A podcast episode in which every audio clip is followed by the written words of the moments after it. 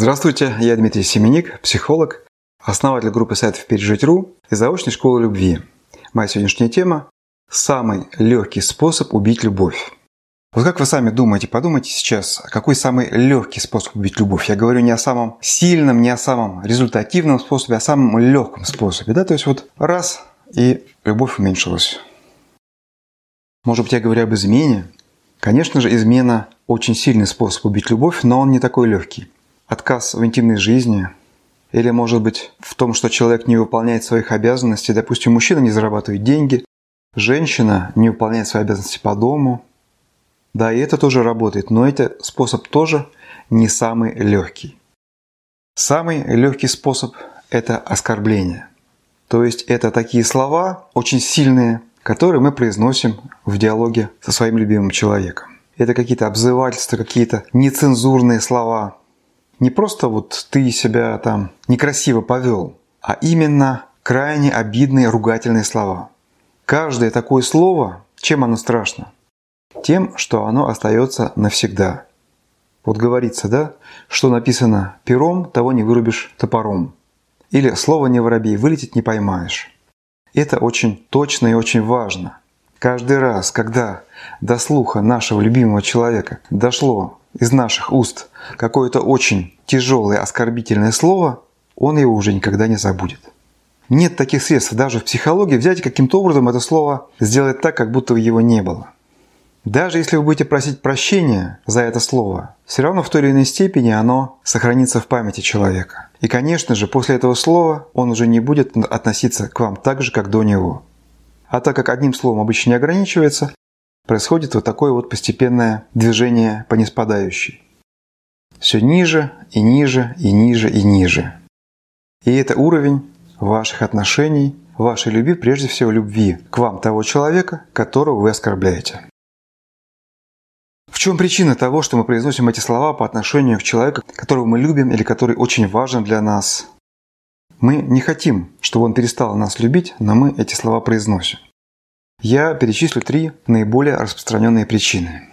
Первая причина – это то, что эти слова не кажутся вам страшными, потому что вы видели, слышали их в детстве постоянно от родителей. То есть родители общались друг с другом вот так вот. И вы, собственно говоря, и видите такое вот общение супругов нормальным, более или менее нормальным.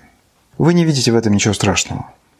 Но если ваш партнер воспитывался в других отношениях, в другой семье, видел перед глазами другой пример, конечно же, он не может считать ваши слова, ваше поведение нормальным. Вторая причина – это когда люди поддаются гневу, когда уже идут в разнос, когда они уже решают, что хуже уже не будет, поэтому можно говорить все, что угодно, кричать, как угодно ругаться, все слова, которые знаем плохие, произносить.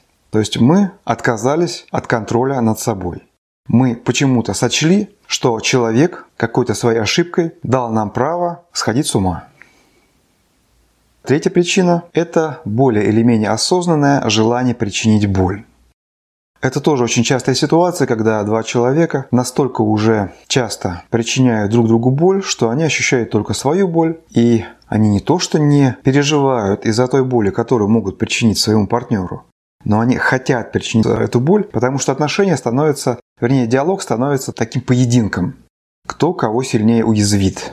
И каждый припоминает какие-то случаи, какие-то ошибки второго человека для того, чтобы ему причинить боль, для того, чтобы показать, что мне тоже больно, вот ты тоже причинил мне боль. И это может доходить до того, что люди, помимо перечисления фактов каких-то ошибок или кажущихся ошибок, они уже просто вот доходят до оскорбительных, ругательных слов. Часто бывает так, консультируешь пару семейную, у них всегда, конечно, если они дошли до консультации психолога, есть какие-то серьезные проблемы, и бывает так, что при этом у них еще есть вот эта проблема. То есть то, что они допускают очень грубые оскорбительные слова в адрес друг друга. Либо один оскорбляет, либо оба. И когда пытаешься людям довести до их сознания, насколько это плохо, что они говорят такие слова, Человек не всегда понимает, потому что ему кажется, что это такая мелочь, то, что я ему говорю по сравнению с тем, что он мне делает. И что столько всего нужно в нем изменить, чтобы мне было хорошо, что вот то, что я говорю ему, это просто пустяк. На самом деле это не пустяк. Это настолько серьезная вещь, что без нее без решения вот этой маленькой проблемы, тех больших проблем, действительно больших, действительно более значимых, более сложных, решить не получится. Потому что вы убили в человеке любовь. А всякое движение человека к вам навстречу, налаживание нормального диалога основывается на любви. Я постоянно, э, когда говорю о семейных проблемах, снова и снова говорю о том, что семья держится на диалоге. Диалог – это разговор о том, что болит. Диалог, в котором люди стараются слышать друг друга, для того, чтобы второй человек был счастлив. Желание, чтобы человек был счастлив, происходит из любви к нему. Если же мы убиваем любовь, в том числе вот такими словами, то человек уже не так уж сильно стремится к тому, чтобы мы были счастливы. И поэтому закрывается путь к диалогу, закрывается путь к решению действительно серьезных основополагающих проблем. Что хорошего во всей этой теме? Хорошего то, что это действия, эти оскорбления, их легко произносить, их легко совершать, легко убивать любовь, но легко и не делать этого. На самом деле достаточно легко удержаться от этих поступков. Достаточно просто дать себе труд подобрать другое слово. Вообще, конечно, идеальный вариант, когда люди изъясняются, говорят о своих проблемах в «я-сообщениях». То есть «мне больно, когда ты делаешь вот так-то». Или даже еще более нейтральный вариант «мне больно, когда делают вот так-то». То есть вообще в третьем лице как-то неопределенно. Но если уж вы говорите именно уже в «ты» сообщениях, да, то есть вот что ты делаешь, мне это не нравится, по крайней мере, воздерживайтесь от грубых, бранных, злых, ядовитых слов, потому что человек, которому вы их произнесете, никогда их не забудет. Если же вы и не делаете этого, не произносите таких слов, но ваш партнер произносит их в ваш адрес, что делать в такой ситуации? В этом случае не нужно мириться с этим. С другой стороны, и не нужно взваливать всю ответственность на него сразу же. Сначала необходимо поискать причину в себе, проанализировать, в каких ситуациях он так себя ведет, что я делаю перед этим – Бывает, конечно, что вот это вот перед этим, оно не за секунду происходит, а как-то вот за какой-то более длительный период. Допустим, вы постоянно не удовлетворяете потребности вашего партнера в чем-то. И он вот иногда вот таким вот образом посылает вам сигнал своего неудовлетворения, недовольства. Но очень часто можно заметить связь, да, вот что ты ведешь себя так, и он начинает вести себя вот так. Некоторые рассуждают так, я же его не оскорбляю, если ты его не оскорбляешь так, как он тебя оскорбляет, это не значит, что ты ведешь диалог конструктивно и вполне ему хорошо с тобой. Часто бывает так, что женщина тем или иным способом, без грубых слов, задавливает мужчину.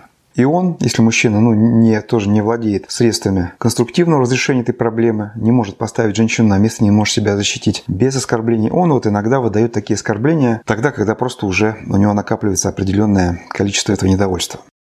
Способов вызвать недовольство, неудовлетворенность партнера множество, я не буду их перечислять здесь. Просто поищите связь между вашим каким-то действием и словами партнера. Если же вы действительно проведете добросовестную, серьезную работу в течение, может быть, нескольких месяцев и поймете, что ну, вроде как вы не виноваты, это просто человек распущенный. Может быть, вы вполне вероятно, вы увидите происхождение поведения партнера не в своем поведении, а, допустим, в том, что, как я говорил раньше, что в его родительской семье так принято было обращаться. В этом случае начинайте защищать свои границы, потому что, да, это он убивает вашу любовь, но вы можете бороться с этим, вы можете не позволять ему убивать вашу любовь. Например, он в грубой форме, очень какой-то оскорбительно говорит вам «сделай вот это». А вы можете ему сказать «пока ты не обратишься ко мне нормально, я этого делать не буду». И масса разных всяких ситуаций, в которых в вашей власти заставить человека задуматься над тем, как он с вами разговаривает. Не нужно сразу считать человека конченным, неспособным к изменениям. Всегда нужно постараться помочь ему измениться к лучшему. В нормальных отношениях каждый из двоих заботится не только о своем поведении, об удовлетворении потребностей второго человека, но и о том, чтобы второй человек удовлетворял наши потребности. Это совершенно нормально.